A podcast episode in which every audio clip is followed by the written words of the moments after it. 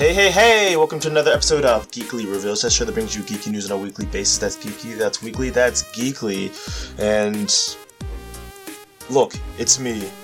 I bet you're wondering, how did I get there? It's your host, Dom, aka Brother Dom, all over the internet. And once again, I am joined by my great co hosts, which I to tell the people who it is that you are. Uh, hey, it's me. It's Stephanie, aka Captain Steph on Twitter, the Snow Queer on Tumblr, and Hella Stuff on Instagram. And um, uh, weekly. You know, it's a word that you know has multiple meanings, and certainly not uh the frequency of once every seven days. Yo, what up? It's me. It's Eric. Uh, you can't find me on the internet anymore. I promise. Don't go looking. And uh, that's about it. That's about it for me. You know, it's been two weeks, but uh, not two weeks since I looked at either Dom or Steph. So That's true. Yeah, we. Uh, it's only been one week for that. OhioCon. Yeah, we went to OhioCon in Columbus, and we probably would have recorded afterwards, but unfortunately, the snow uh, between Columbus and Pittsburgh and uh, a third city to drop somebody off. Um, I'm not going to dox my homies, even though it's not the city they live in, so it doesn't matter. But who cares? Uh, made it so I was on the road from about uh, noon to 7:30 p.m. Uh, for a drive that's supposed to be you know, three and a half hours, give or take 45 minutes for a detour. Uh, it was not that because Mother Nature said, what if, uh, what if it wasn't fun? So we dealt with that, but we You live. We, had a bad time. yeah, we, we, we do these. We all were safe, so that's the more important thing. Uh, so we did not record last week, and then uh, things got away from us, and we didn't record on Monday because still had to do some editing. But you all got uh, an episode, um, so we're here trying to still produce lovely, lovely content. Uh, and as we're doing that, Steph, Eric, how are you two doing on this fine day of the week?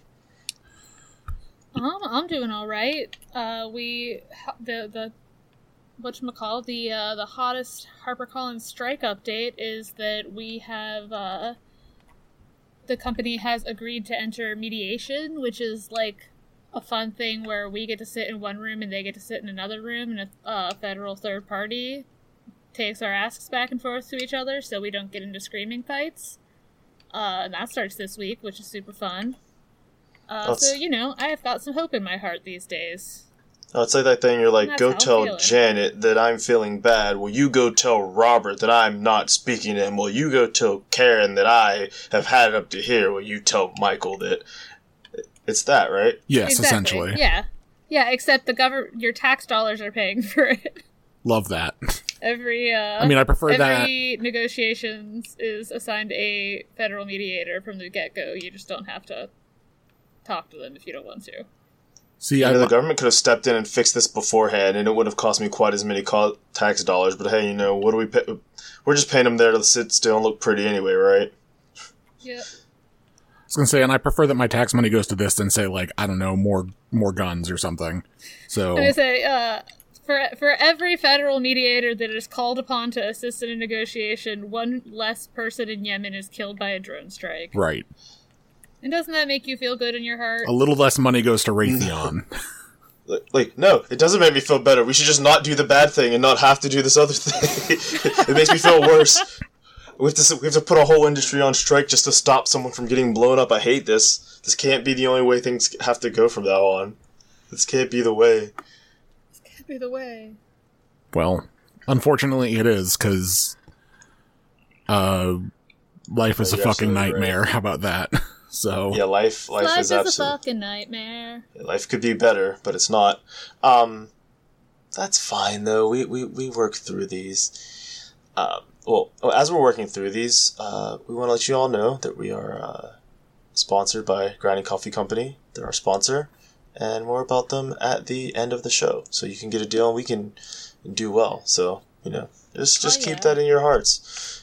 Uh, so we can jump into the news if you all like. Um, I'm not sure if there's a good chronological way to go through this, um, but we can just go kind of go with how they're pointed out. I guess we could start with the bad news first, or like the less fun news, and then I think the rest of this is pretty fun, good news release discourse. Um, so update on uh, one Justin Roiland of Rick and Morty fame. Uh, Adult Swim has a font style, so they don't have to do the Notes app apology. They just release a like an image that is just also notes app style. That said, "Hey, yeah, we're uh, we're cutting ties with this man. Uh, the crew is still hard at work." Making good episodes, and the show will continue on without him. Comments are disabled. Argue with your mama, and that's the best way to go. I don't think we really need to have a comment thread underneath that. With your mama.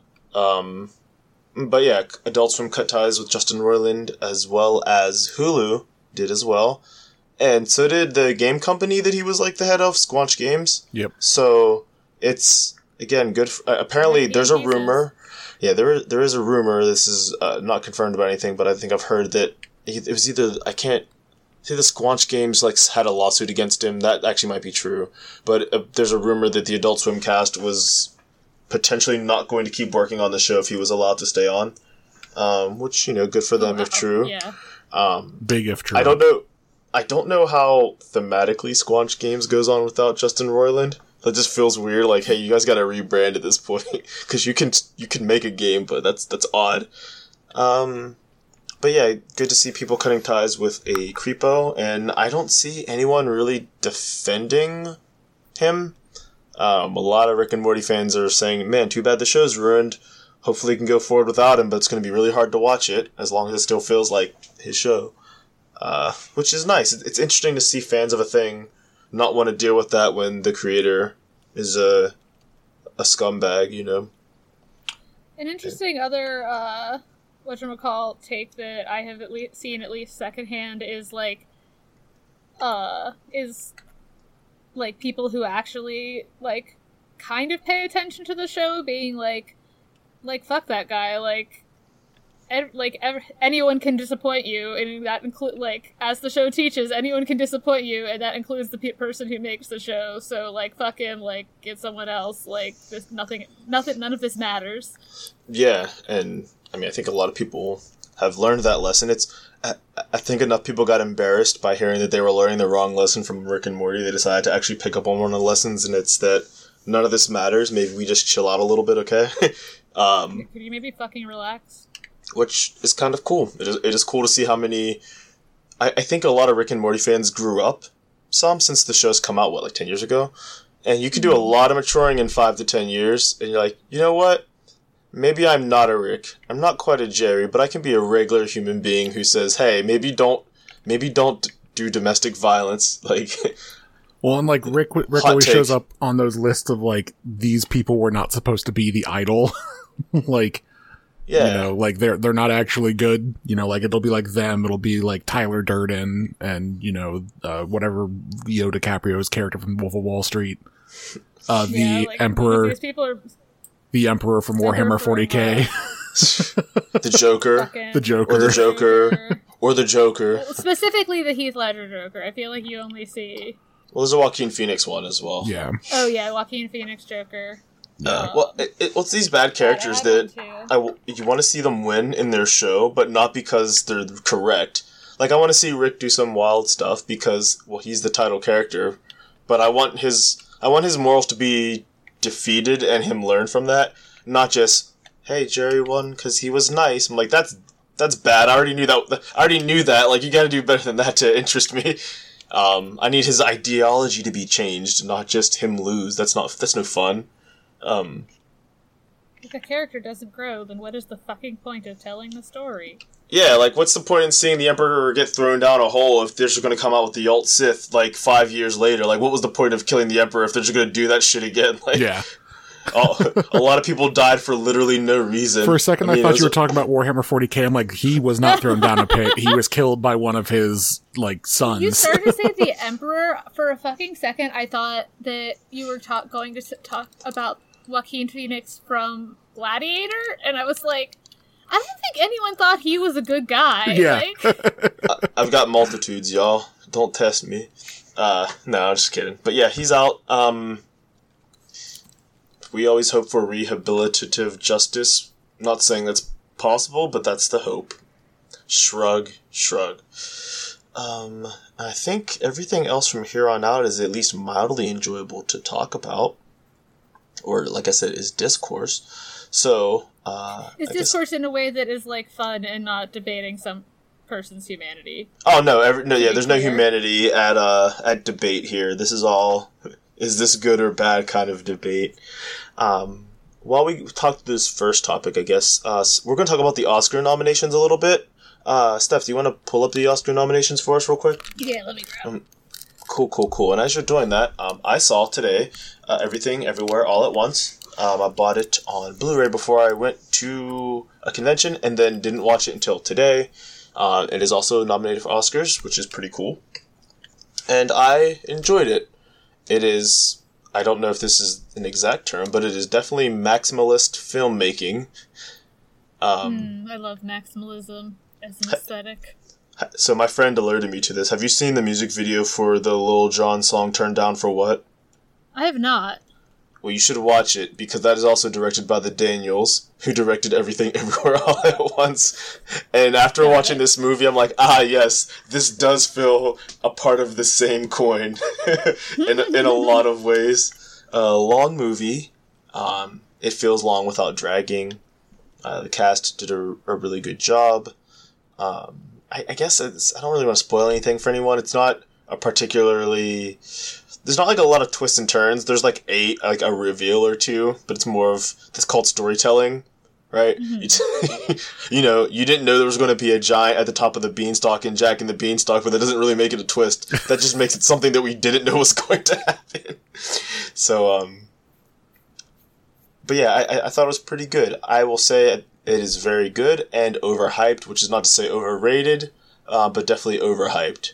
It's like hearing, man, you you got to try this ice cream thing. It's gonna blow your mind, and you eat ice cream. You're like, that was very good. My mind isn't blown though. It is just food. It's really good food, and I I don't know if I've ever had anything quite this good or interesting, but it is just food, and I will say that it has done. I've never seen a movie like this, and I've never seen anyone tackle multiverse stuff quite this way. The- I mean, the Uh-huh. ideas are only but so much, but I've never seen it happen quite exactly this way, or do what this movie was trying to do. Mhm. Um, and what I will also say, it is fun to see uh, humor in a movie that is not like make sure we pause for laughter or do like the Marvel thing. It's Uh-huh. just hey, there's a silly thing happening, and you definitely are going to laugh at it, but we're not even going to necessarily bring attention to We're it. Like a- stop and pat ourselves on the back for it. yeah, like at one point, you know, once the pl- like the, the the core, like the inside of the plot, the the weird stuff like really kicks into gear. Um, This Uh-huh. is a small spoiler. One character is like talking to somebody, and like as they're fighting, and someone's having like a monologue, they're like th- moving their arm, and like cartoon explosions and sound effects like boing sprung is happening as someone's having a Uh-huh. discussion, and they don't call attention to it, and it's not even loud enough that it's in your face, but it's definitely like, what the hell's going on right now? And Uh huh.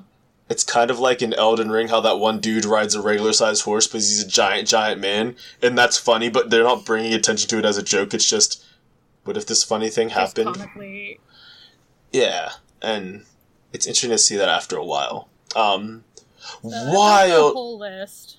yeah, I think it was the BAFTAs, but while that someone nominated Jamie Lee Curtis for supporting role over a lot of the other people, she deserved it, but also other people deserved it too. And it's just, how did you stumble through all the Asian actors and actresses to get to Jamie Lee Curtis? yeah, to trip onto Jamie Lee Curtis. Um, also, Jenny Slate's in the movie, and no one's like calling her role like huge or anything. It's just weird that when you search it on Google, her name comes up, and I think Uh-huh. she's in like three scenes. it's really strange. She's not top billed over anyone. It's just weird that Jenny Slate's in that movie. It's clearly her, but weird to point it out. This fucking variety article that I found the nominations in makes me want to vomit because of the this like they're listing uh like who is under like consideration like in like a narrative way in addition to the list and they says there's also Brendan Fraser a former action star whose career was derailed by health issues and personal struggles that's a cool way to say he was sexually harassed Yeah, it's like, Like- that's not that's not false, but you're underselling that's that. not false but you are sure underselling that like Is it at least hyperlinked or anything? No. Oh, jeez. yeah. And like also like I love Brendan Fraser and I would love for him to have an Oscar, but I don't want the whale to win things because it's just like, hello, here is some fat phobia. Isn't it sad to be big and fat? Like Yeah, we took a fat that's- guy and we put him in an even fatter suit. strange choice overall. That's hey guys, we're gonna go get this black guy, right? We're gonna have him do blackface. It's gonna be great. Uh, it's like that's All that's right, offensive. Quentin Tarantino. hey guys, I just want to say the N word real bad. Um, Oh wait, sorry. Um, by the way, The Whale was not nominated for Best Picture. Top Gun Maverick was, which is the funniest shit on the planet because the only review I read of Top Gun Maverick described it as like, uh, actively propagandizing a, a war with Iran. Yeah, that yeah, I think that is in there. It's it's so strange to see like what's nominated and what's not. Um, like the fact that the Banshees of Inisherin, which is an insane like black comedy where a guy like gets mad at his best friend and cuts his fingers off to spite him, like cuts his own fingers off to spite him, is one of the best picture noms. is that a everything metaphor? everywhere all at once. And then you've got Top Gun Maverick. Isn't the Way of Water in there too? Yeah, and Avatar: Way of Water's Okay. in here. Elvis by Baz Luhrmann, which feels to me like just like like Baz Luhrmann makes a specific kind of movie, and I also love the maximalist aesthetic of Baz Luhrmann movies. But are they good or are they fun? That's a tough question, right? Like, was Top Gun Maverick like a really good? Is is that a really good movie? Like, um, Is it like people say it's enjoyable to watch, which I don't doubt. But is it good? I could be. I just don't see that as being the kind of movie that would win. But also, like is it an exemplar of its genre? Like is it something is does it have like something like what like something like Jurassic Park has that like someone's trying to catch that lightning in a bottle again and again for the rest of eternity? um, I, I think it might just be, hey guys, an action film that's not a Marvel movie. like, I, I, I, part of me thinks it could just be that, and they don't want to admit that. But it is just, it's a not Marvel it's movie that's still action. a franchise sequel. Like yeah, I mean that's just two of two of two rather than yeah. 30 or something. Yeah, I don't know. I, it's I was watching the Dropout show um actually over the last week and I, I I think there's some merit. I don't know if it's a if it's a if it's not a real critique, but I think there's merit to the discussion that Avatar has such has had such a small cultural impact on stuff. Like it's changed the way that we've done things for sure, but it's like people can't remember names from like the highest grossing movie of all time or whatever. Like, hey, name me like three things about this movie, like or it's stuff like that. It just it doesn't mean anything, but it's odd. And then so I hear Way of Water comes out. I'm like, is that that good of a movie? Again, I don't know. I haven't seen it, so I can't say it's Uh-huh. not. But it just seems odd to me that everyone's like, well, no, it's more of an experience. Like, it's a really good movie to go see. Like, the story's nothing special. I'm like, I feel like f- to win Best Picture, you have to have everything Avatar has plus like a good story. Like, I don't think you could just get away with not having a good story. Because if that's the Although case, it then is probably like like white savior-ish again. So like that's a gr- the, the fucking Oscar voters love a white savior. true. So I love mean, Crash. They love Green Book. Like Did Black Panther get nominated for Best Picture? Is that why? Because there's a white guy that's like, hey, here's how you do it right. I think so. that's not 100% true, but it, the joke works better if I act like it is. Uh, any, you guys care about the Oscars, really? No. Not really. As you could I tell. just like yeah. I just like it's less that I care about them and more that I just like enjoy like not even enjoy but like I think it's interesting to see what like people are in it like talking about after the nominations come out because I don't see any of these art house like serious movies or like any of the documentaries or anything. So like I like to find out it's it's very like like a couple degrees of separation from like actual discourse that means anything to me to like be like, oh, what are people saying about uh like fucking all quiet on the western front on Twitter? Like how are they feeling about this? Uh it's so weird how much just of it I don't I'm rooting know. for everyone marginalized kind of thing. Yeah, I'm kind of in that camp with you, and it is surprising who does and doesn't get nominated, and also what they do and don't get nominated for. Um, it is good to see that, like once again, like a Black Panther movie got nominated for like some technical stuff that feels that feels accurate. Um, yeah, costumes, yes. Yeah, and then did uh Angela Bassett get nominated for a performance? Yeah, she got nominated for Best Supporting Actress uh, from Black Panther 2. And, like, honestly, like, I, like, I would like Stephanie Hsu to win it, uh, but, like, she fully, Angela Bassett also fully deserves it. Like, That's what's hard. It seems like it seems like the Academy is willing to nominate multiple marginalized people at the same time. Just not. yeah, so that they can compete against each other. It's like, well, sorry, we couldn't give it to a, a black lady because we gave it to an Asian lady. I'm like, that's not how this works. You're not pulling that fast one, Academy. You just gotta do better every year. Uh, yeah, Stephanie Hsu from from From from from the de- from the deodorant commercial. and also from the secret deodorant commercial where she like is crouched but with her arm under the hair, hair the air dryer in the bathroom. she puts on a good performance in everything um everywhere all at once i can't just say everything but it's uh I, I i don't know i don't know what quote unquote good taste is when it comes to the academy because i really enjoyed it if i were to gamble i wouldn't say she would win but i don't hmm i, I think she deserves it i just don't know I, yeah watch the movie it's hard to determine like what Okay. like i, I Yeah, don't know it- Literally, How- how do I we watched it justify this? And then we both just slept too much. So Uh, that's fine. Yeah, it no, it's it's it's fun. Everyone does a good job. I mean, again, Jamie Lee Curtis does deserve to be shouted out for doing a good job, but it's just if you're gonna pick one person from that movie, how did you pick just her? You know, but not the Yeah. whole the whole cast though. Bang up job, and especially the extras. Um, not the extras, but like the side people. uh-huh, Uh, the, the- sporting cast. Yeah, there was discourse when this movie came out. Um, and I'm remembering it, and so just, so part of the plot is doing unexpected things for one reason or another. hmm And at one point, a guy says, "Oh, I'm gonna put that thing in my butt because that would be unsurprising enough to trigger the action." And then some other guy does it, and I saw some discourse saying it? it, it works. I mean, in the context of the movie, it is. They're not just. So someone said, "Wow, it's just so ridiculous to put something up your butt like that's offen- like that's what you're saying." It's Like, like, that's your offensive thing. It's like no, I'm like- just be unsus- uh, unexpected for this particular person. not even that. If I'm fist fighting somebody for like some multiverse shit, yeah, let me go. Let me go put this trophy up my ass is not really like a logical conclusion. You're thinking of. yeah, it only is logical in the sense of, wow, I need to do this. Something it's, I don't know, guys. Like, I, I, I don't think this was the the homophobic thing of 2022 that we needed to have a discourse about. But I could be wrong, you know. So, uh, still, solid Never know when discourse is actually necessary.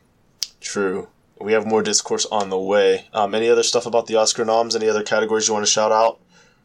Um, no, I mean, like, I, uh, like I said, like, I, it's not like I'm probably gonna watch them, like, I will probably just be podcasting with y'all and then look them up at the end of the night before I go to bed. Uh, solid, solid. But, yeah, I just wanted to, to, briefly chat about them because of those, uh, some of those outliers that are so, uh, wild. Uh, do you have the uh, best animated picture on there? Do you still have it up? Oh yeah, um, it is well, yeah, because it's um also fascinatingly enough, uh, Shrek nominated or a Shrek universe film is uh also nominated for best animated feature. See, I Um, don't. But it's I don't like that Puss in Boots was chronologically eligible for this specific Oscars. That feels like that Uh-huh. should have been next year's Oscars. Which is not to say it doesn't deserve it, because I've seen the fight scene from the end. And I'm like, this Uh-huh. deserves an award. Just odd that that movie came out I guess that movie came out like a while ago, like huh? Christmas or something. Was it a Christmas release? Maybe. Yeah, it just feels like it was this year. So that's you know what? Never mind. I'm wrong. I'll admit that on the internet. I'm incorrect. Uh, Wow, Ah. brave. apparently, the first Puss in Boots movie wasn't very good. a lot of people didn't like it. Uh, so I, for I didn't. even remember there being another Puss in Boots movie. So. Me either. I just saw people say, "Yeah, that first one was bad, but this new one's really good," and I'm like, "What happened?" So Yeah, I guess I'm rooting for the kitty. Del, Del Toro Pinocchio, Marcel the Shell with Shoes On, which is based on a picture book, which I've only heard just like absolute gushing about. The Sea Beast, which someone said was boring, uh, and then Turning Red. Okay. The other ones. I saw somebody online say the fight scene from Puss in Boots washes all of Turning Red. I'm like, look, guys, that is a dope ass fight scene. It, you can, that's not how we measure stuff, though. Like, But yeah, you can you can't compare like ah a fun semi autobiographical story about being an like child of immigrants and embarrassment and puberty versus this fantasy cat with Antonio Banderas' voice stabs people real good. Uh, yeah, for that part. Now the whole movie, maybe, because I, I it seems that movie, I think from the commercials, might be about accepting death to some degree. Uh, Mhm. it's called The Last Wish because yeah, he ran out of his nine lives, and Mm. I have to imagine it would be a bit of an existential crisis when you're like, "Well, I have nine of these to go," and you're like, "Actually, now you have one." It's Uh-huh. like, ooh, that might be worse than just having one to begin with. Like, oof. And the fight he has, I think, is with somebody who's acting as death. Mhm. So there could be something there, but the fact that a lot of people like it is the surprising part to me. But again, that Yeah. doesn't compare to an emotional metaphor. Um, also, what I will say for anyone on the internet, um, if you do not instantly like a movie about people of color, specific, like particularly Asian people, because it seems to happen, that has generational trauma as a theme, maybe wonder if that's on you. Like if everybody's Yeah, talking about how good this movie is, and you're like, it's not that good. It might be you. Vaguely, just for a second, interrogate why. And if it's just that it wasn't to your taste, like because, like I don't know, like fucking, like the Banshees of Inisherin isn't to my taste. Be- not because I hate Irish people, but because I like don't want to watch a movie about two people like friend breaking up and then like fucking like self-immolating. Like, yes, that's rough.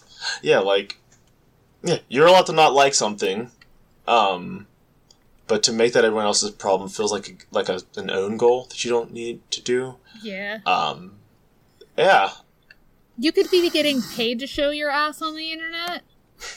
Don't just put that stuff out there for free.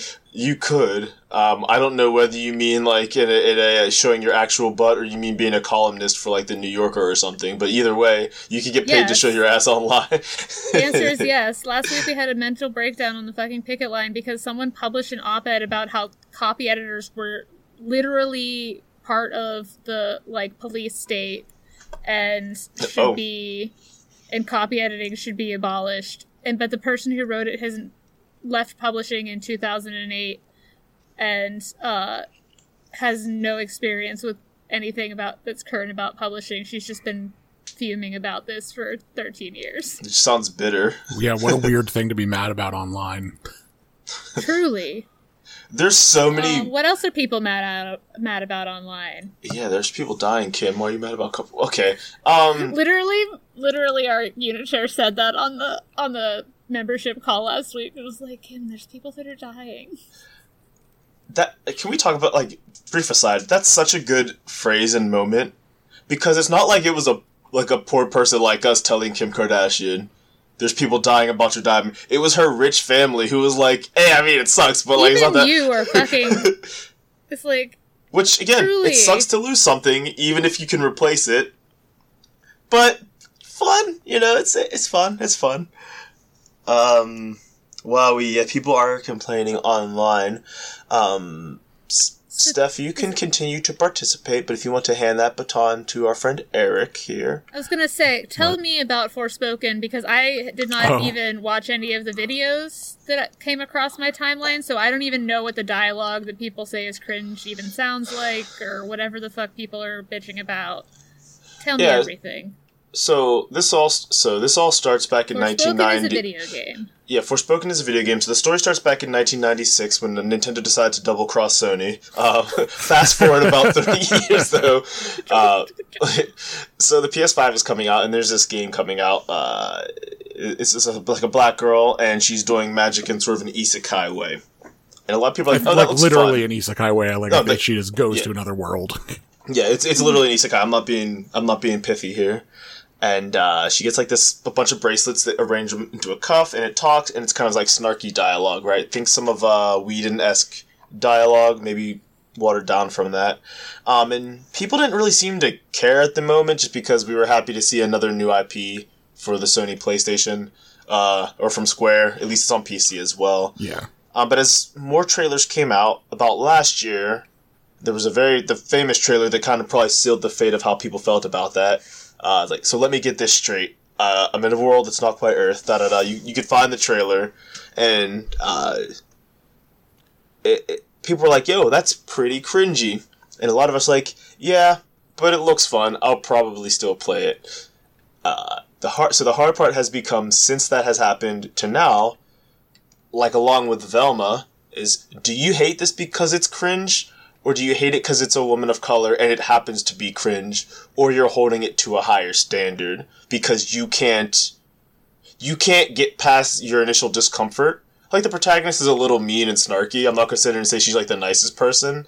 Um, and I have my own internal like, Neither biases. is fucking like I don't know. Neither is fucking Mario even like. So you got a deep cut to see that Mario's a dick. Uh, I think if you just play the main games, Mario's pretty nice. It's the sports games where you start stepping on Luigi's foot. Um, but if, if you want to be a real Mario head over here, uh, no. So it's again, it doesn't really bother me, um, and I can understand why somebody from like rough part of, of New York might not just be jazzed about everything. Uh, I think the writing is kind of mismatched. Cause I, I saw somebody play, and in one scene, she's like, "Don't worry, Cuff. We're gonna get through this. We're gonna win this fight." Because it's part of the, the in-game dialogue. And then when he goes to a cut scene, he's like, "So what are we gonna do?" She's like, "Oh my god, you never stop talking." I'm like, "Wait, so like, are you guys friends or not?" Like, I don't even, I don't know if she's mean or not. I, it seems like you don't know what that relationship is. Like, I, I, I, I can't judge it. I, I don't know if, if she Wait, cares about is this this thing. a Tsundere thing? Like, what's happening here? I don't know. Like, we don't. I, I, I don't know. So the And whole that- that's question even more possible because, like, if it's dialogue that's translated from Japanese, like, it could have been being played as Tsundere in Japanese, but in, in English, we're just like, you're just kind of being a dick. Like, Yeah, Austin Walker put out an article and he referenced some of the Japanese trailer, and in the Japanese trailer, like one of like the demon god ladies, I, or whatever, like the bosses were like, "I'm going to crush you," It's- and it's like, okay, this is kind of melodramatic, but in the Japanese, they're like, "Oh, melodrama! I had some for breakfast." Right. Like, let me get on on my soapbox's soapbox. Like, oh, so they were going for a tone, and they didn't direct that into the English, so it just sounds kind of like DMC, Devil May Yes. Cry, like not the first one, but the DMC one, where it's like, this is kind of what were you going for? Ver- like versus What's the plan Bayonetta, yeah, versus like, yeah, I, I don't know how else to put it. You, you should have gone full camp instead of being like, well, we're just going to say what camp people would say. Um, but then there also is the issue of there were probably no black people or black women, especially in the writers' room, as this was a Square Enix game. So a lot of people have been going back and forth about, man, this dialogue's so cringe, it's so bad. I'm like, I don't know, some of it's kind of funny. Like, and someone said, yo, you can't give me one of the funniest lines in the game and then say it's bad. Because I think, was the line? At one point, the cuff says, actually, creation and destruction are both, or like, destruction and ruin are both sorts of creation. She's like, oh, destruction. And she does his voice. He's like, I don't sound like that. Actually, you sound like this. And she's like, you're fucking stupid. And like, it ends abruptly. I'm like, that's kind of funny. It's a little snarky Whedon Marvel bullshit, whatever. Who gives a fuck, man? Like, Like, if you video don't like a game, you just cannot play it. yeah, not all video games are going to have great writing. Like, I remember, like, we had Most that of them don't. yeah. Well, we had the whole discussion around when I was playing the like uh Final Fantasy um I've got to kill chaos. strategy? No, I've got to kill chaos. The Oh, yeah. um I can't remember the name of Origins or whatever. yeah. The writing in that was like honestly like pretty bad moment to moment. The overall story was told was kind of cool and like was like okay, cool, like you did a thing. But like the dialogue the being was the thing you did killing chaos. you do kill chaos, but it turns out you're chaos. So um yeah. I, I think that's what they were going for, especially considering it is a uh, Square Enix game. I think the team Yeah. from Final Fantasy 15 wrote it. Like I, I, think, that's what they may have been going for. Because think what's camp- the one scene? It's like the one guy, like when he's, when he's gonna. s- I think the guy goes to monologue. He's like, "We're not doing this. Let's just fight." Yeah. Like, I think that's what they were going for. And a, since he was a fair-skinned man, we just accepted the bit. And b, maybe it was just written a little better. Yeah, like I think, and, and, you know, maybe the maybe people are getting tired of those tropes or something, but like, which is possible, but you know, Yeah, remind me of that. Put a tag in that because I have a point about that too. of what people being tired of the specific tropes. Yeah, because Yeah. like game development is so long. If this game would have came out when they wrote it, it probably would have played better. Yeah, it probably would have been like take of like the three moment. or four years. Yeah. yeah, it take like three or four years to come out, and they're like, people go, "Oh, this is Hello Fellow Kids." I'm like, actually, it's Hello Fellow Adults, but from four years ago. Yeah, I'm but, like, this, but like this three is years for ago. this is Like, bad millennial It's like humor. someone, like yeah, someone just like started making like epic bacon jokes. It's like, oh Yeah. no. yeah, and it wouldn't have played when you would have released it, but we would have it would have played better. yeah, That's what I was just gonna say. yeah, and that makes sense. Like I, I do think that that's probably a big part of it. It's you know, uh, it's one of those things where like I I want to know how it plays because I think it still looks pretty interesting, and I want to eventually play it. But I also you know, it's hard to justify sixty or seventy dollars on a video game when you Yeah, are seventy unsure. dollars on Yeah. PlayStation Five, a little bit more on PC. It seems like, and also the specs for it are ridiculous. It does Yeah. not seem to be optimized. No, it's like Uh, 130 gigs. Like it's, it's, it's Insane. I don't know what they were doing. I don't know. And the people who are criticizing that, they're like, "Look, this has nothing to do with my feelings about the game. What the hell are these specifications that I need to run this game?" yeah, that's pretty that's pretty wild. Um, yeah, that's that's yeah. No, no one's defending that. No, I, I- Um, but it's one of those things where, like, you know, I will. If you're one of those people who are drops in price. exactly, if you're one of those people who are like, well, this intrigues me, and I want to support the company that made it because I want them to continue making like new and interesting things. So it's like you're like, well, maybe I should give them that seventy dollars. It's like, no, it's okay to also be like, I'll give them fifty dollars. Like, yeah, like I'll pay you for this game, but I'm not paying you seventy dollars for this game. yeah, Uh, actually, it's not even that it's I won't pay you seventy. I'm not paying you launch price for this. If you would have started at ten or one hundred, I'd be like, well, ten is a little bit of an exaggeration, right. but yeah, yeah, yeah.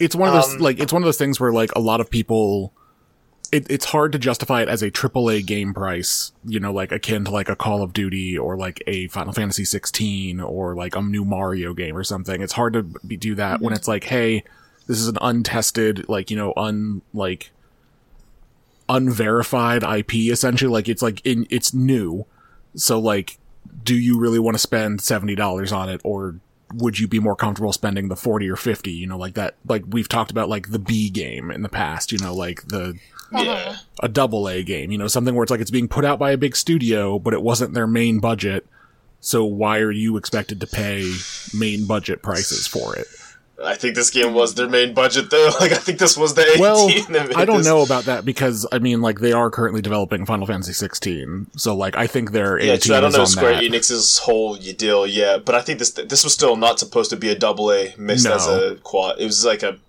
it, It, was, was, in also Sony's like advertising for the Yes. last two years. It was supposed to be like a thing that was like like hand in hand with the release of the PS5. Like I don't think it was supposed to be a day and date of like PS5 launch, but it was supposed to be pretty soon after, and it got delayed. So it's Oops.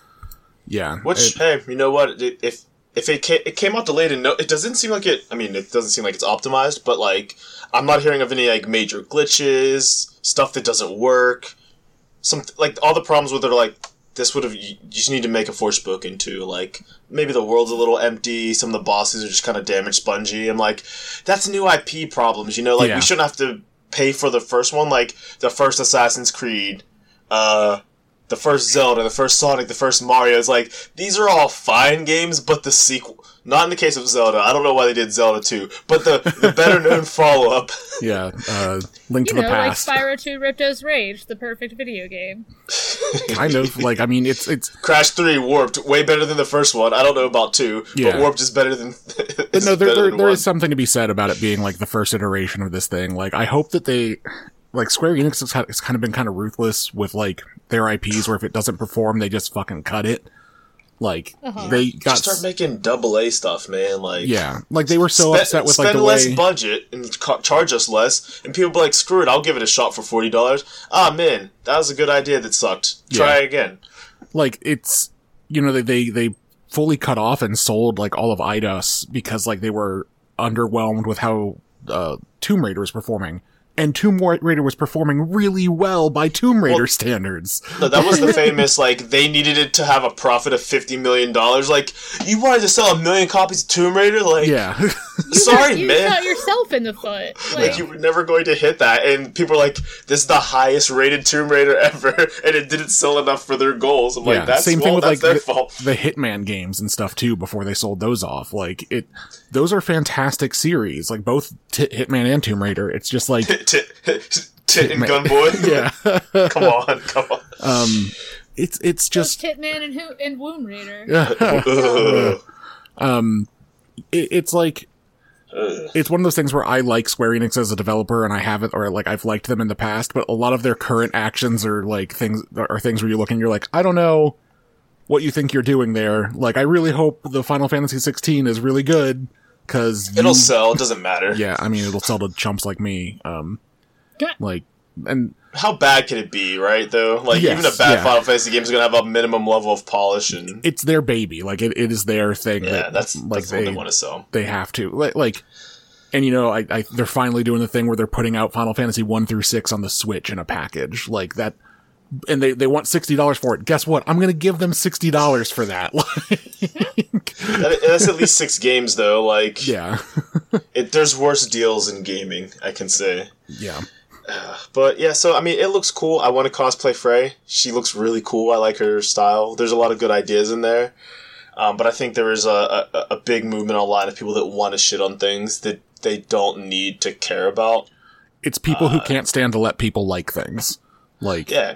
it's, So we have a, like our mutual friend is playing Forspoken, and she's like, "This game's great," and I'm like, I asked her, I'm like, "Hey, have you played a game that you haven't liked before, like a bad game?" She's like, "No, not really. I, I, I like to see the fun part of things." I'm like, "Wow, what a good existence where you just Yeah. enjoy things." Like, Yeah, man, like, I- God, I- I wish I could close this fucking third eye. Like, I, I Yeah, try I- to I try to approach like entertainment media from that direction. It can be hard because like you can definitely feel cheat like like that you got the short end of the stick if you buy like an expensive thing and you're like, wow, I enjoyed this, but not to the level that I would have liked for this amount of money. But Yeah, no, I, I think it's it's possible to not turn your brain off, but like the fact that oh, I have this nice black and white box that I can plug a wire into to download something off the internet, or put a piece of plastic shaped like a circle into it, and see flashing lights and hear voices that some people made. I'm like, well, just if you think of that way, that's pretty cool. And Yeah. like I played Sonic Frontiers.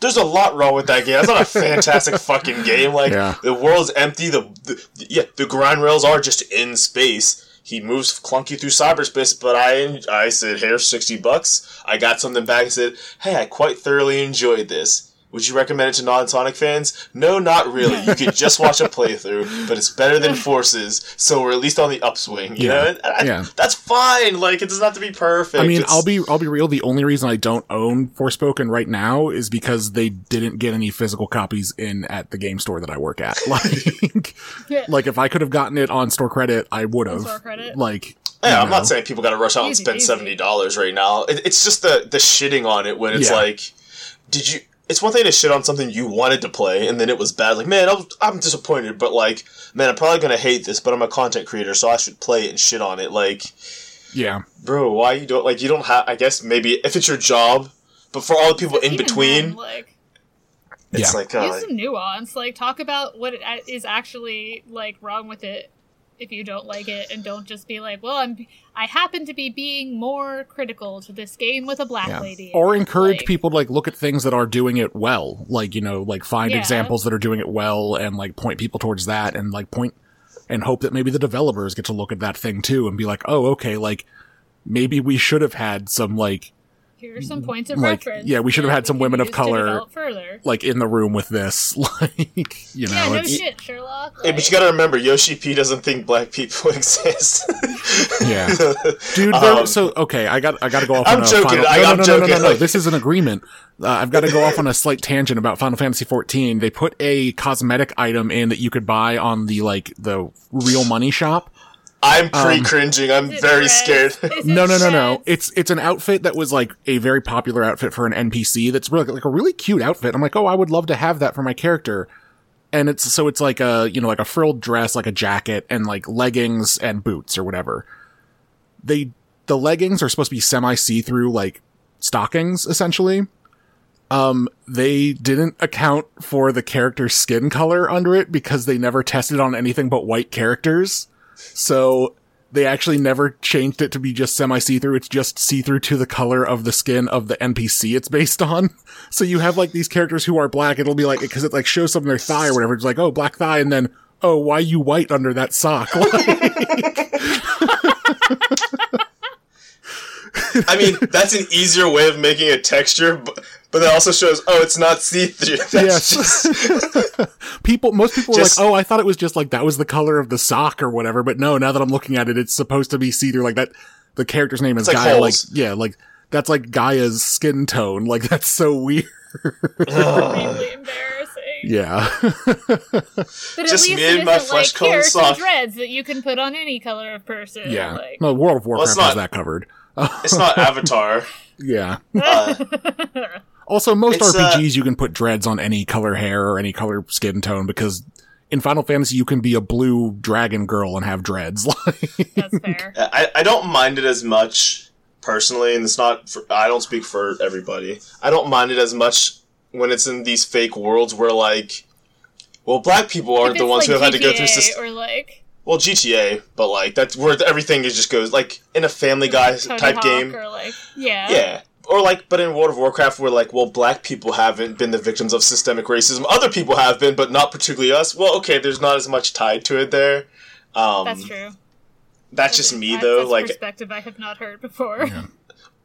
well, 'cause I mean, I, I, I think about Well, no, I don't mean that dismissively. I just think No, it's no. an interesting point of view on it. Yeah, because I think about like, well, why is cultural appropriation bad? It's like, well, because of real life factors. Like, okay, cool. So, what what about this world where there's where there's panda people and dragons and tieflings? It's like, yeah, if black people still went through like cultural subjugation. Like, I have more questions for the author than I do the logic of this world. like, Right. that's pretty rough. it's so what you're saying is like you you would understand in World of Warcraft that like any skin color could have dreads because like again what you just said about like it, it having more to do with the like yeah, the subjugation. did Yeah. not exist in. So yeah, so like, but you, you would have a problem- black people's hairstyle Right, and but it- profit off of it. but it would be problematic for like a human in World of Warcraft to be able to have an orc heritage uh, hairstyle because they subjugated and, and murdered orcs or like vice versa. the, the humans in the game would be problematic for them, but as the Right. player, I have no Yeah, connection right. to it. So, like, since since it's not one to one, I can still do it and not be a racist. But my character, hey, you probably shouldn't have did that, my man. Yeah. Like, I don't know why you have that orc hawk like on your head, Look- but hey, you know, Look, you do people- you, man. I'm sure that there's there's guilds in World of Warcraft who like to role play as wor- as like Azeroth racists who are like who like hate blood elves or something. Who's the Chet Hanks of Azeroth? Just running around. like you you you know that there are people like that out there. Like Oh, both uh, both players of Warcraft and people within Warcraft. Yeah. Oh yeah, yeah, Oh man, it's like in Bright that somehow the gonna- Alamo oh, still happened. Motherfucking. After is a film that was made. Uh, I that's, had to uh, sit through a conversation with someone. I think it was it. I, I don't know. I don't. I don't want to like accidentally like put my whole foot in my mouth. them. Yeah, I, I know someone was like, "Yeah, I really like Bright," and I was like, "That's surprising" because like everybody else really didn't like. But but Well, I, here's the like to each their own. Like if someone was able to sit, like, 'cause I haven't, like, I've, I, I've seen things through, through, like, reviews and stuff, um, but if someone was able to sit down and watch Bright and say, you know what, I had a fine time watching that, then good. yeah, I'm glad. The movie was made God- for people to enjoy. bless. Yeah. And It you was, know, I it think was, I was more just surprised. I was surprised that somebody like because because first off, I hadn't really thought about that movie in a very long time, and then like I was more just surprised to hear like a positive thing about it because like I remember the time at the time like the the very the internet as a whole was like what the hell Destroyed. yeah What's, I mean, when you see the previews and trailers for it originally, you're basically like, oh man, it's gonna be like Bad Boys, but with, like, magic and stuff. I can't wait to, and Will Smith's there, that, that's gonna be great. And then you watch, like, or see, like, the newer trailers, like, well, this looks kind of dumb, what is this? And it's like, it's Max Landis. Hold on a second. Uh, so yeah, there's that. Um, transitioning from the Forspoken discussion that took us into many of the worlds, even the worlds of Azeroth, uh, a game kind of there may have been rumors about it before, but got announced and released on the same day for Xbox and Game Pass, so Steam as well. um, from Bethesda. I don't think they made it, but they published it called Correct. Hi-Fi Rush. And here are two things that I immediately thought when I saw this trailer. Thing number one, this is extremely my shit, and I need to get this as soon as possible. If I have to get Game Pass, which I know you keep saying I should, I will do Yeah. that today. which I didn't have to get Game Pass, but because it's on Steam, but I still can. Thing number two. Hey, uh, weren't we just talking about cringy dialogue like literally yesterday? And this trailer opens up with, "Hey, that's me." I bet you're wondering what's this guy doing here with his robot arm and MP3 player in his chest. I'm like, where were we just talking about this Yeah. shit yesterday? Everyone's like, this looks hilarious. I'm like, what do you mean? Like, am I losing? There's no way you guys think this dialogue is okay. I actually, like- hated that shit. I was gonna say like I, I I I think you and I briefly talked about it before we started recording. Like I said that I liked the game. What I didn't say was that I was not quite yet sold on the dialogue, but I was also like, yeah, like it's just that, like it's just this trope. It's that trope of like this Yeah. cringy, and I was like, fine, whatever. I like the gameplay enough that I can ignore it. Like, And the way I look at it, when I hear it in this, it fits a little better, but it doesn't make it better. You know what I mean? it's the like- Borderlandsification of like video game dialogue and story. Like, yeah, it, it's, like the difference between like talking like border like talking like that in Borderlands versus like Harley Quinn doing it in the Arkham games, where it still makes sense for her, but it's like that doesn't really fit the setting, I guess. right. Um, but to me, somebody who just embraces being cringe all the time, I'm like, well, Forspoken is a little cringy. Who gives a shit? Like, it's, Sure. I want to be a black lady through his magic. Oh, hey, it's a white dude running around with like with metal that looks like a guitar. Uh, that sounds cringy on its face, and I'm gonna play it. And I did play it. It is cringy, and I love every second of it. Yeah. But like, It yo, did- how how come y'all aren't mad about this? it did musical cringe humor better than uh brutal legend ever could have uh oh, you the- think so? i think so i think i, I like because brutal legend like just completely fell on its face mainly because like it it built itself up as being like an action game akin to hi-fi rush with like this like musical like metal theming around it or whatever but then like after you play the first level of brutal legend it becomes a, a real-time strategy game and you're okay, like yeah. and you're like whoa Oh. what um, I like Jack Black, and I like this. This just not is what I bought this game for. Yeah. Whereas like Hi-Fi Um, Rush is exactly what it advertises itself as, like playing it, and Looks- it's it's fine. Looks like a comic book. Looks Yeah. kind of like Borderlands, cell shaded. It's a perfect hold you over if you just want the flavor of Jet Set Radio until we get Bomb Rush Cyberfunk. Yeah. Uh, but for those that don't know, it is a rhythm based like action game. So think Devil May Cry, but you attack on the beat. You also could just not attack on the beat, but you do better if you do.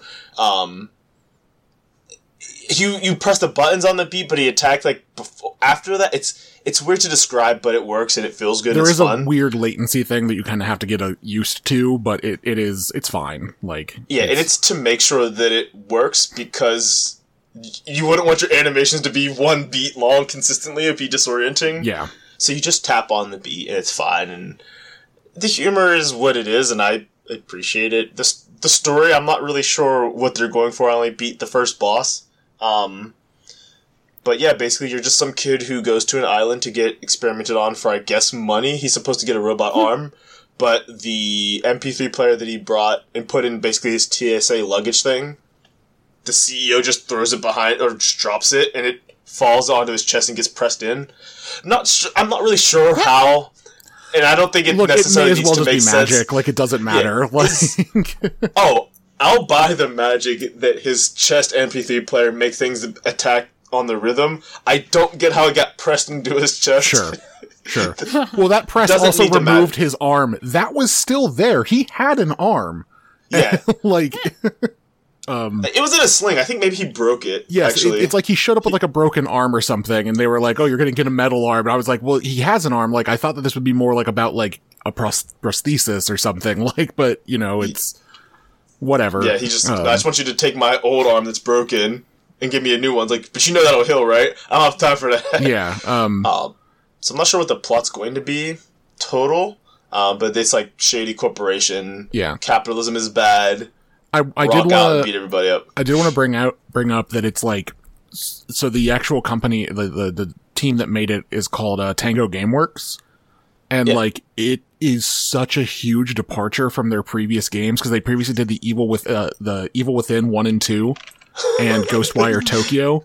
which are all like horror games, like third person and first person, like action horror games. So like to go to this like extremely upbeat, like music based, Like- like, action game, very like weird. very dark, you know, moody. yeah, Ghostwire Tokyo had some neon going on, but still dark. Yeah, this is a huge aesthetic departure. yeah, aesthetic and like gameplay departure. To be completely honest, like and that like it, I like both Evil Within one and two, and I really liked Ghostwire Tokyo for even though it was again one of those games that was like slightly disappointing for what I expected out of it. Like you know, It is not quite the aesthetic departure that I thought it was. It is, but they also have a mobile game called Hero Dice. yeah, yes. it's like, okay, y'all wanted some money. I get it. yeah but it's still like for for this being like their first like other big game that they've put out since ghostwire tokyo like it's it's very different um to put Yeah. it lightly uh but, it's I- cool I, I, like it so far. Everyone seems to be pretty in love with it, which is fine.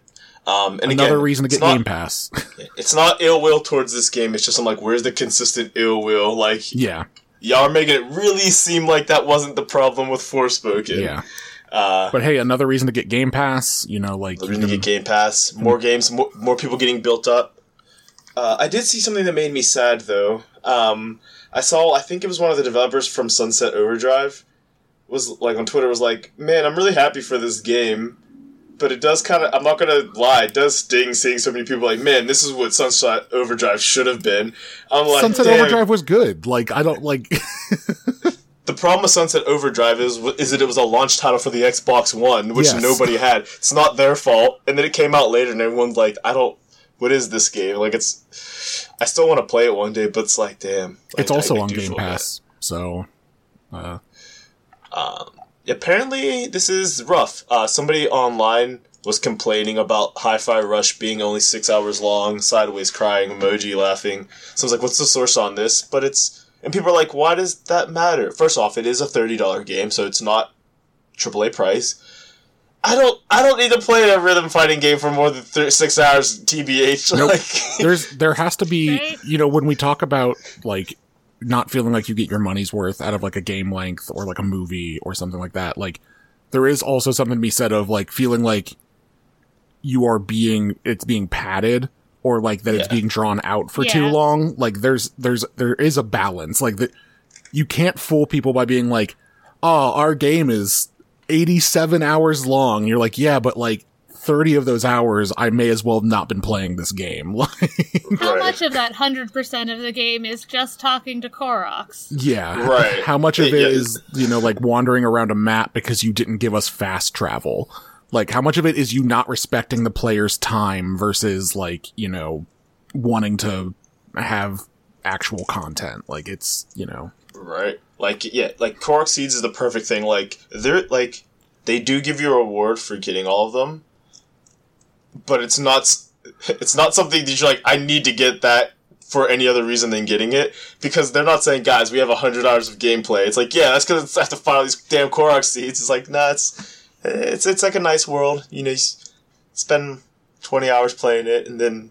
40 more hours in the world and another 40 hours just riding your bike around and finding Korok seeds. So, yeah. yeah, I don't need this game to be that long, man. Like, I, I want a game to be long because I'm replaying it, like Slay the Spire or Hades, not because took me 80 hours to beat this game. With the Right, exception of like a Persona or a Yakuza, like RPGs So- are different. Like, it, it, you wouldn't expect, like, like, I didn't expect Devil May Cry 5 to be much longer than eight hours.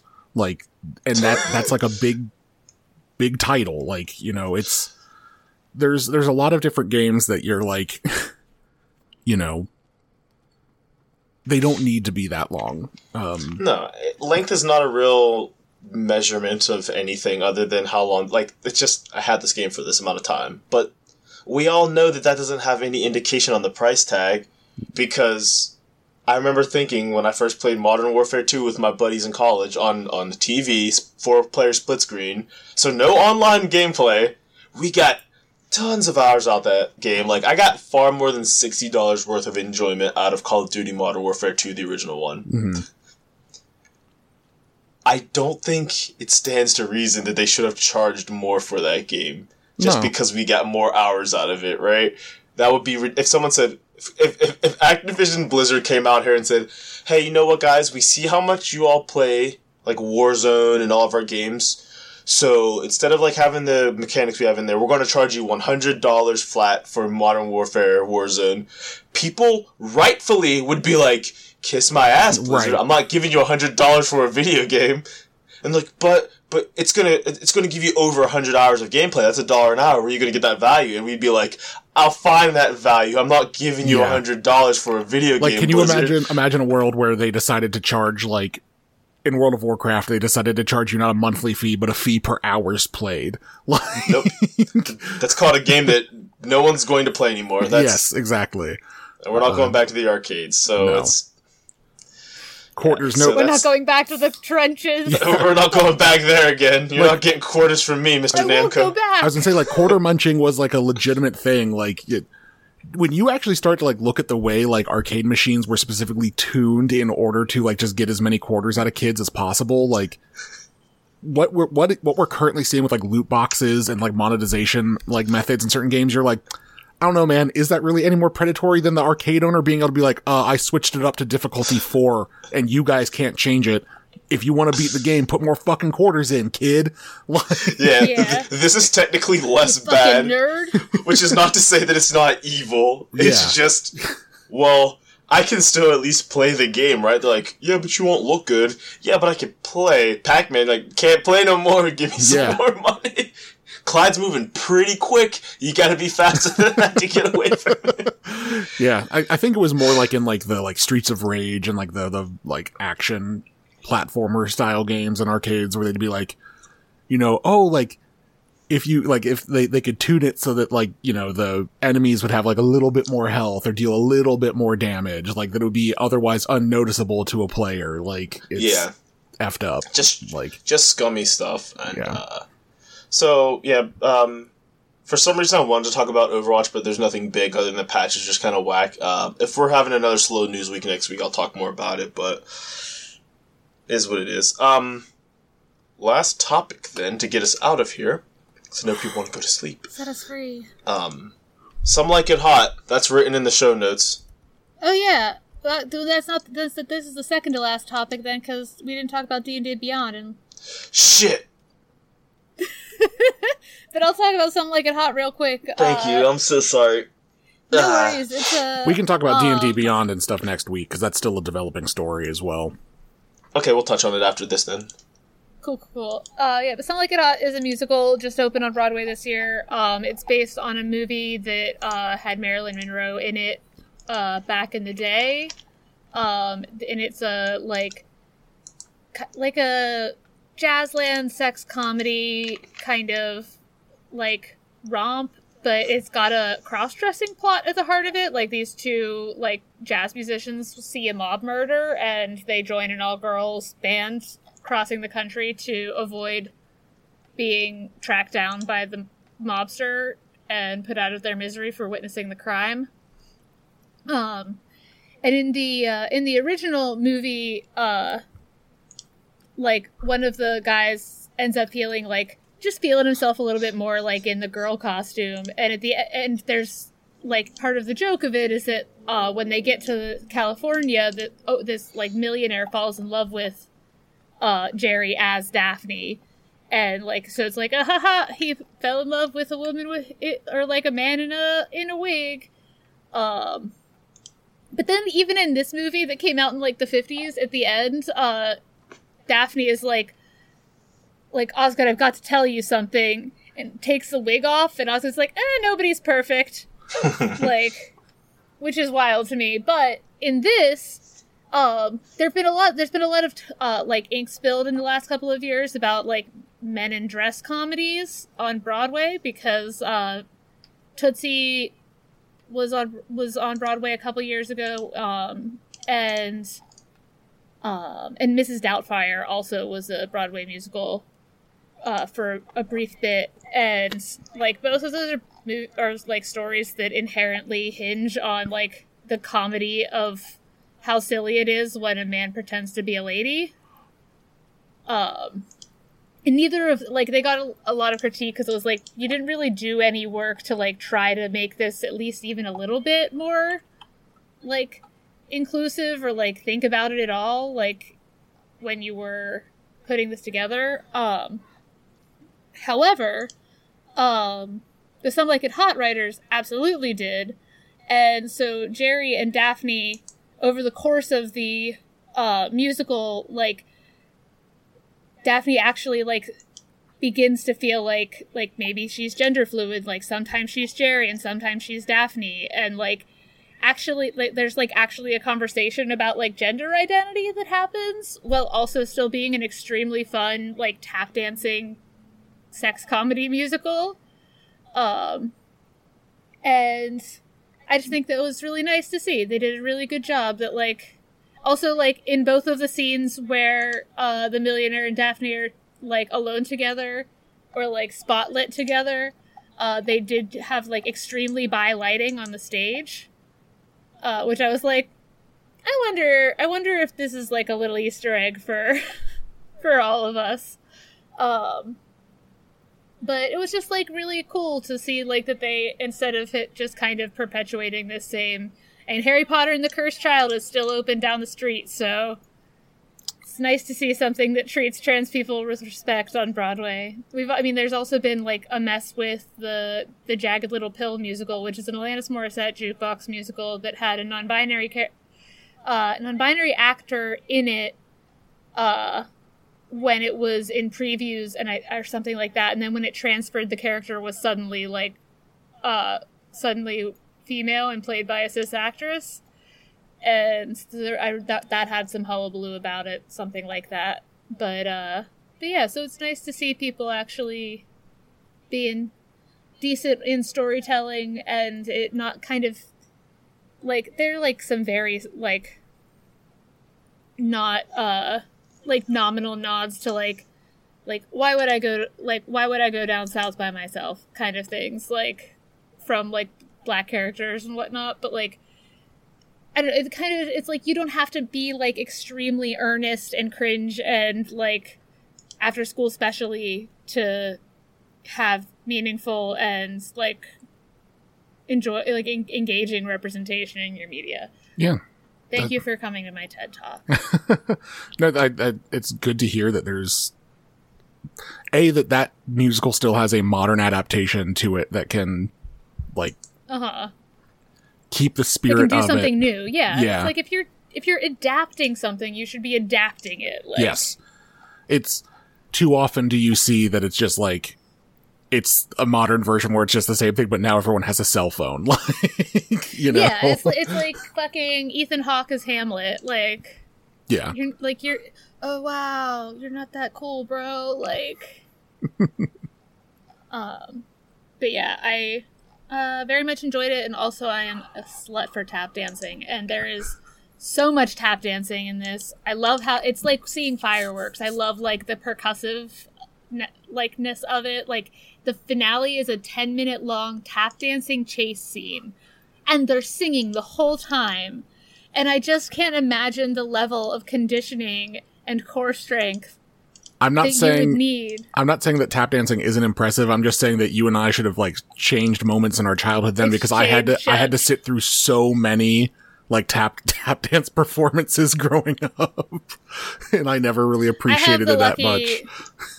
I have the lucky privilege of uh, being just like able to bring a book everywhere and ignore everyone as a child. So Yeah, I wasn't allowed to do that. If I was at one of those recitals, I had to be pay attention. Yeah. Respect your sister. I had to be attentive and extant. So But yeah, so uh, let's talk about some dice rolls real quick, and then we can call it a yeah, Yeah, roll the dice. We got night. got an update on this earlier this week. Yeah, so previously on Survivor, um the uh D&D Be- Beyond had announced like a licensing like a new licensing structure that was going to essentially I think make uh creators who use the D&D like System, yeah. universe and like materials pay a royalty to uh Wizards of the Coast out of their like out of their profits from doing so. Not even out of their profits. It was just Yes. out of like net net income. Oh, just Yeah. net income. Okay. So like it wasn't even like accounting for like if was that was actual For like profit or not. or something. Yeah. Um, and they, you know, like that was like pretty. Uh, it was like structured in It a way that kind of like. Oh, go ahead. I was gonna say it was structured in a way that it was gonna hurt both small and large creators, uh, which was Mm-hmm. pretty uh, uh, problematic. Um, but in response, the internet exploded for a little while of you know different content creation channels and people being like, "Well, if that's what you're gonna do, we're just not gonna engage with D and We're D." just yeah, we'll just play Dungeon World or something. Yeah, like, there's calling out, plenty- like, Plenty of alternatives. Like there's tons of small indie games on like itch.io and stuff like that. Like Yeah, how that's something I want to try actually. yeah how like i so do i like i still want to run a blades in the dark game like that you know the um beam yeah, saber the heisty one. which like beam saber is based off of like there's there's tons of these different ones like for even just for mechs i can think of like Armour Astir like lancer uh beam saber like um Dasher, Predator. yeah like there's there's tons of these like smaller ones so it's like it wasn't that hard for creators to be like cool well we just won't engage with dungeons and dragons and like that's kind of like. In fact, thanks for giving us a reason. yeah, and so like that's kind of that's a problem because that's one of Wizards slash Hasbro's big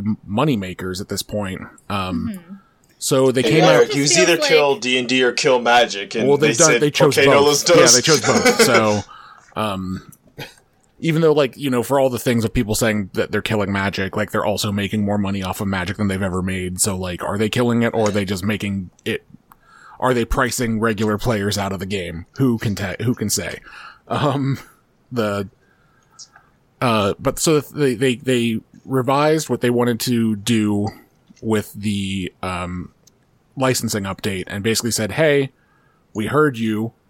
And you know when a company says that it's usually bullshit, but Uh huh. they did say that anything that's in the SRD, which is like the what is considered like the core rule sets of Dungeons and Dragons, are going to be on a Creative Commons license. So they will be free to use. It's all of the extra materials that you'll have to pay them for, which is fair, I think. I think that's a fair assessment. Um, you know, you can make up your own stuff, you can make up your own classes, monsters, that kind of stuff, and use that. But if you want to use, you know, something from Unearthed, Unearthed Arcana or like the Dragonlance setting specifically, you would need to license that through Wizards, which, again, makes sense.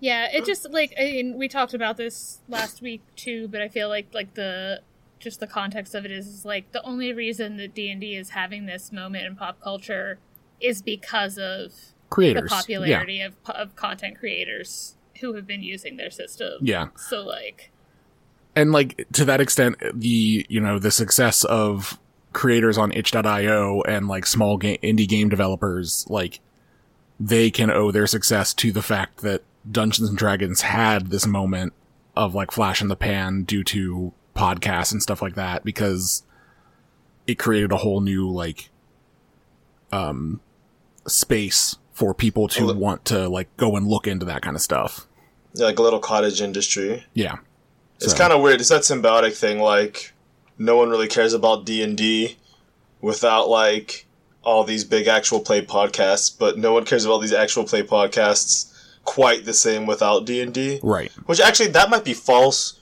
but you wouldn't be getting the big boom that you did. yeah Um, Like it's it's hard to sell someone on like go hey go listen to this actual play podcast called you know like this season of Friends at the Table. Oh, were they playing D and D? Well, no, they're playing this you know this game that were like well do they roll dice? Yes and no. Like you What's the know. thing? no, sometimes Every- they like stop and talk about their characters just in like a like, well, if I did this, it would go here and here, and then what? What about that? And like, Like what if my character wants to fail this role? Like, it's uh, we all know D and D as a reference point, even if we don't really quite know how to play it. So saying, "Hey guys, this D and D thing's actually pretty cool. We should give it a listen."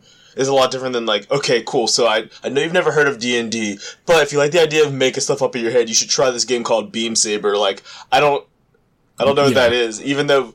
Or, or, or Monster of the Week, which is easier to play than Dungeons and Dragons. yeah. Mm-hmm. But like, I don't know if I just want to sit around having imagination parties with my grown friends. Like, no, trust me, you do. you just have to try it first with D and D.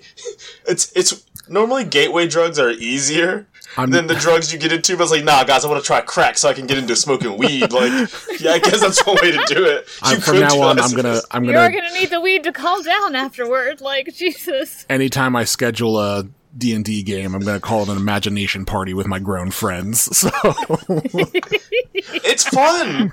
Why do we stop When using is our imagination? imagination party with our grown friends. it's true. soon, I would love to play. soon, TM. Yeah, that dear listeners, this is a moment where the three of us realize that we have not been able to play in our D and D world since last September, and that wasn't even our main game. So That's that's wild to think about though. That like, I wish corporations didn't ruin things because saying like putting things in quarters is actually a good way to think about them for me for some reason.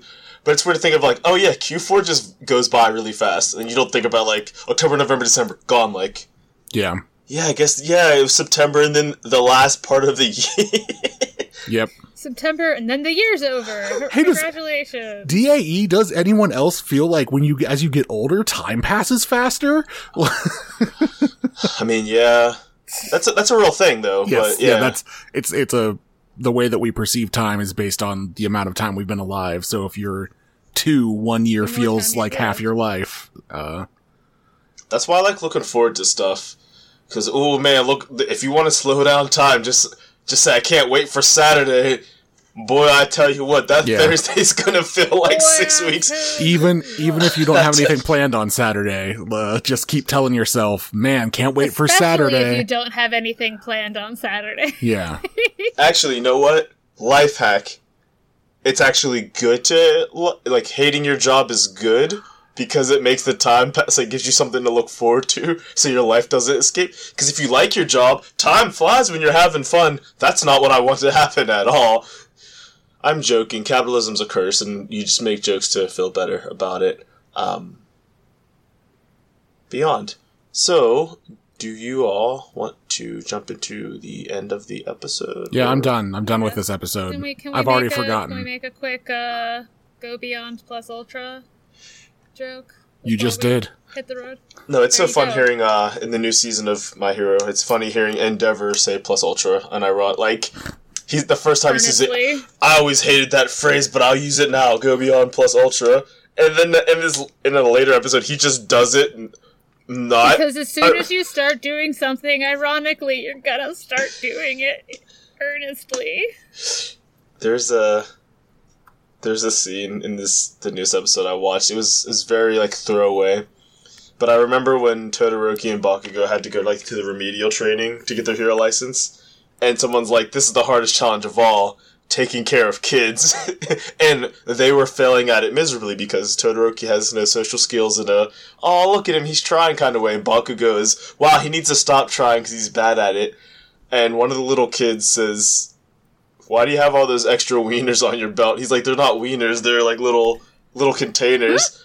And in this latest episode that I watched, Hero Society's falling apart, and people are like, "Can we trust heroes? What are we gonna do?" And you see two of the kids walking by, and the, the one kid's like, "You think we're gonna be all right?" He's like, "Don't worry, man. We got five wieners on our side. He won't let anyone be harmed." And you're like, "What the?" Good old five wieners. And it, it's at first, what are you talking about? Second thing is, oh, that throwback joke. Third thing, these kids really believe in like that teenager that's supposed to help save the world. Like it's a heartwarming moment when the rest of the world is falling apart, and Hero's like, "I'm done, man. I can't no more."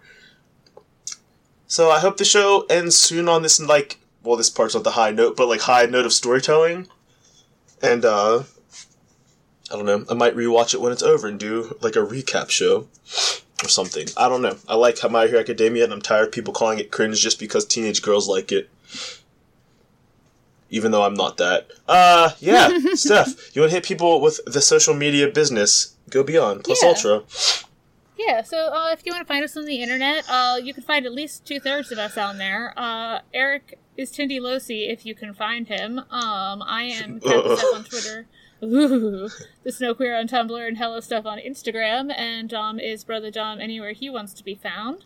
Uh, you can also find our show out there. We are characterreveal.simplecast.fm in your browser. We are character reveal in your podcatcher of choice. Um, and we are Character Reveal on Facebook and Instagram, Character Rev on Twitter. Um, and then if you want to interact with the show in some way, you could shoot us an email, characterreveal at gmail.com. You could leave us a comment um, or a rating or a review on uh, Apple Podcasts. Let's see, you could support us. Um, like those are ways you can support us emotionally. You could also support us financially. Uh, you could be a Patreon supporter um, for a dollar or more a month, um, or you could buy coffee, which is a benefit to all of us.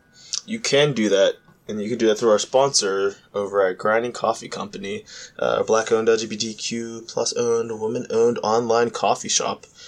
I'm gonna just cut to the chase. Their coffee is delicious and it works, i.e., there is caffeine in it and, it tastes good and it makes you feel better. Um, they got all the different kinds of stuff you need: grounds, K cups, beans, all the different kind of coffees, as well as some cool merchandise if you want to look cool and represent them, or you need a cup or something. You can never have too many mugs. You can, but why would you limit yourself?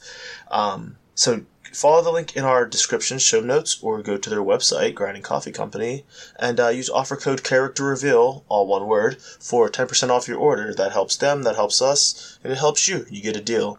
Uh, so that's uh, Character Reveal over at Grinding Coffee Company. Check them out. It's uh, good stuff, and they won't let you down.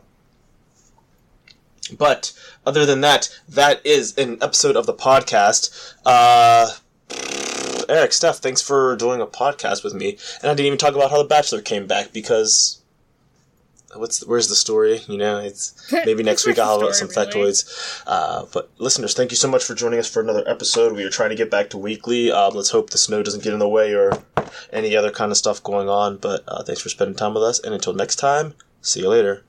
Bye. Bye.